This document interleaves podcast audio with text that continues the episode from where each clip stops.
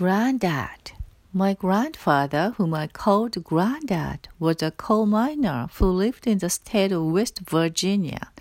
One of my favorite stories about him when I was just a young boy was when he had purchased a new pickup truck.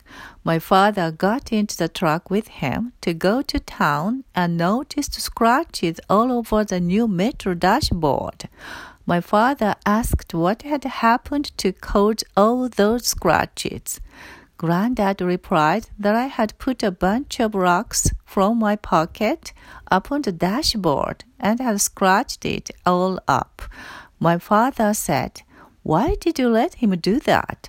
My granddad replied, He's just a young boy and didn't know better. It is okay besides.